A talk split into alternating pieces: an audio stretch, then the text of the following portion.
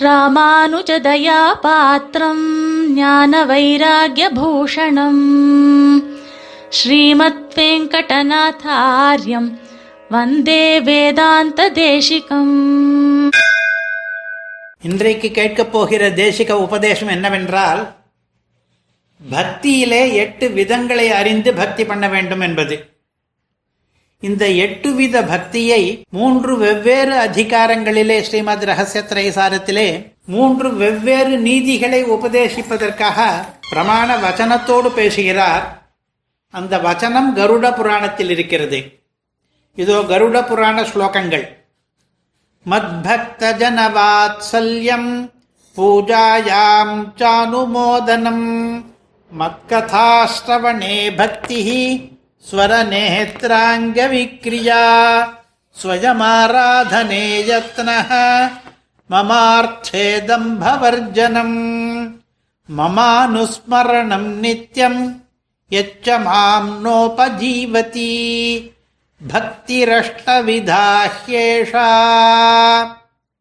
பகவான் சொல்லுகிறார் என் பக்தர்களிடம் தோஷத்தை பார்க்காமல் அன்பு செலுத்துவது என்னுடைய பூஜையிலே மகிழ்ச்சி அடைவது என்னுடைய கதைகளிலே கேட்பதிலே ஈடுபாடு கொள்வது இப்பொழுது நாம் எல்லாரும் தேசிக உபதேசங்களை கேட்டுக்கொண்டிருக்கிறோமே இது கூட இந்த மூணாவது வகை பக்தியிலே சேரும். நாலாவதாக குரல் தழுதழுப்பு கண்ணிலே நீர்மல்கள் அங்கங்களிலே அறிகுறிகள் இதெல்லாம் தானாகவே ஆராதனம் பண்ணுவதற்கு முயற்சி பண்ணுவது எனக்காக கைங்கரியங்களை பண்ணும் பொழுது சிறிதும் டம்பமில்லாமல் ஆத்மார்த்தமாக மட்டும் பண்ணுவது எப்பொழுதும் பகவானை நினைத்து கொண்டு தியானம் பண்ணுவது நம்முடைய லௌகிக ஜீவனத்துக்கு பகவானை பயன்படுத்தி கொள்ளாமல் இருப்பது என்று எட்டு விதங்களை சொல்லியிருக்கிறார். சிறந்த பக்தர்களுக்கு இந்த எட்டு வித பக்தி இருக்கும்.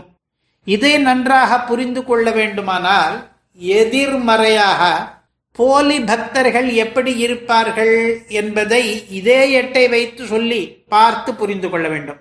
அப்பொழுது நமக்கு சுலபமாக புரியும். இந்த போலி பக்தர்கள் மற்ற பக்தர்களிடம் அன்பு காட்ட மாட்டார்கள். பூஜையை பண்ணினாலும் ஒரு சடங்கு போல ஒரு கடமை போல பண்ணுவார்களே தவிர பூஜை பண்ணுவதிலே மகிழ்ச்சி அடைய மாட்டார்கள். என்னென்னவோ பணிகளை பண்ணுவார்களே தவிர கதா பிரவச்சனங்களை பொறுமையாக கேட்க மாட்டார்கள்.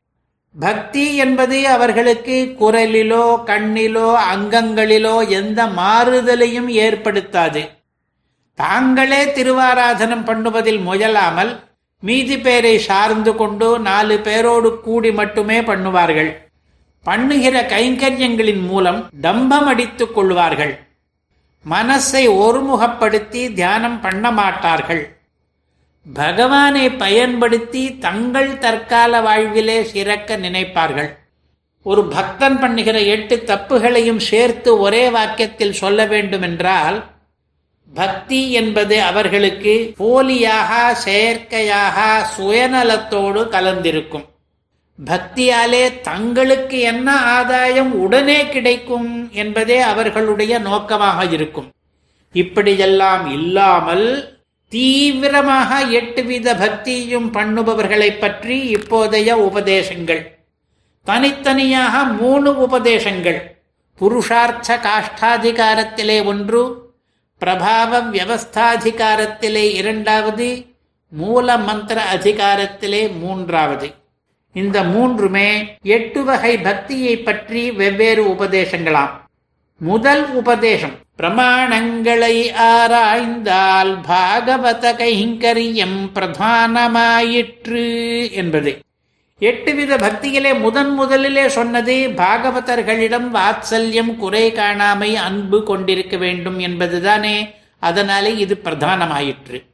இரண்டாவது உபதேசம் இதே கருட புராணத்திலே இதற்கடுத்து வருகிற ஸ்லோகங்கள். எஸ்மின் லேட்சேபி வர்த்ததே. சவிப்ரேந்திரோ முனி ஸ்ரீமான் சயதி சஜ பண்டிதா தஸ்மை தேயம் ததோ கிராஹ்யம் சச்ச பூஜ்யோ யதாஹ்யம் என்கிற ஸ்லோகங்கள். இதற்கு என்ன அர்த்தம்னா இந்த எட்டு வித பக்தி உள்ளவன் மிளேச்சனாக பிறந்திருந்தாலும் அவன்தான் விப்ரசிரேஷ்டன் அவன்தான் முனிவன் அவன்தான் செல்வந்தன் அவன்தான் துறவி அவன்தான் புலவன் அவனோடு கொடுக்கல் வாங்கல் பண்ணத்தகும் என்னை பூஜிப்பது போலே அவனை பூஜிக்கத்தகும் என்று இங்கு தேசிக சூக்தி பலவிதமான உயர்வுகள் இந்த பக்தி என்கிற ஒரு உயர்வினாலே கிடைத்துவிடும் என்கிறாரே இதை மிகைப்படுத்தி நாம் புரிந்து கொண்டு விடக்கூடாது. இதற்கு என்ன கருத்து என்றால் பாகவதத்துவம் உண்டானால் சர்வரும் சாஸ்திரம் சொன்ன மட்டுகளிலே ஆதரணீயர். தேசிக சூக்தி. இவர்களை சஜாதீயரோடு ஒக்க நினைத்து அவஜ்ஞை பண்ணினால் நரகமாம் என்ற அளவிலே தாத்பரியம். ஜாதி வியவஸ்தை குலையாமே நிற்க பாகவத பிரபாவம் கண்டு கொள்வது என்று. இதை கொஞ்சம் விளக்குவோம். மனுஷர்களுக்குள்ளே உயர்வு தாழ்வுகள் பல காரணங்களாலே அமையும். பணத்தால் ஏற்றம் குலத்தால் ஏற்றம் வயதால் ஏற்றம் பக்தியால் ஏற்றம் அறிவால் ஏற்றம் என்று ஒவ்வொருவருக்கும் ஒரு விதமாக உயர்வு அமையலாம். இவற்றுள் பக்தியால் வருகிற ஏற்றம் சிறந்தது என்று தெரிவிக்கிறது இந்த புராண வச்சனம் வேறொரு விதத்தாலே தாழ்வு இருந்தாலும் பக்தியாலே உயர்வு இருந்தால் அவர்களை நாம் ஆதரிக்க வேண்டும் என்கிறது. மற்றபடி சாஸ்திர வியவஸ்தைகளை எல்லாம் மீறலாம் என்றோ இன்னொரு விதத்தாலே ஏற்றத்தாழ்வு கிடையாது என்றோ சொல்ல வரவில்லை. எந்த இனத்தவராயிருந்தாலும் பகவானிடம் பக்தி மிக்கவர்கள் நம் மதிப்புக்கு உரியவர்கள். என்பது சாரம். மூன்றாவது உபதேசம் இந்த எட்டு வித பக்தியை நாம் பெறுவதற்கான வழியை தெரிவிக்கிறது.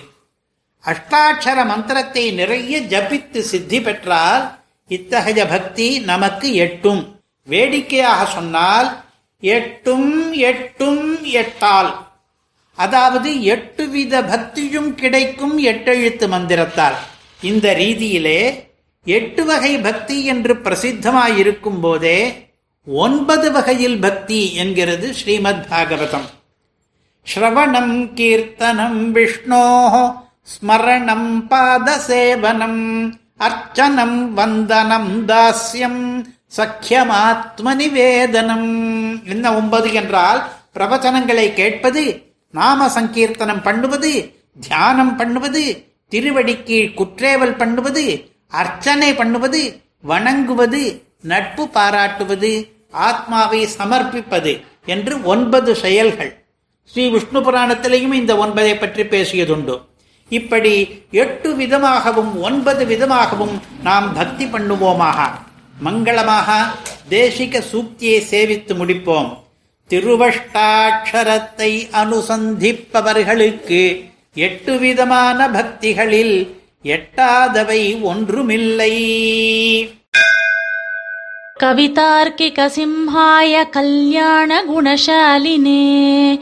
श्रीमते वेङ्कटेशाय वेदान्तगुरवे नमः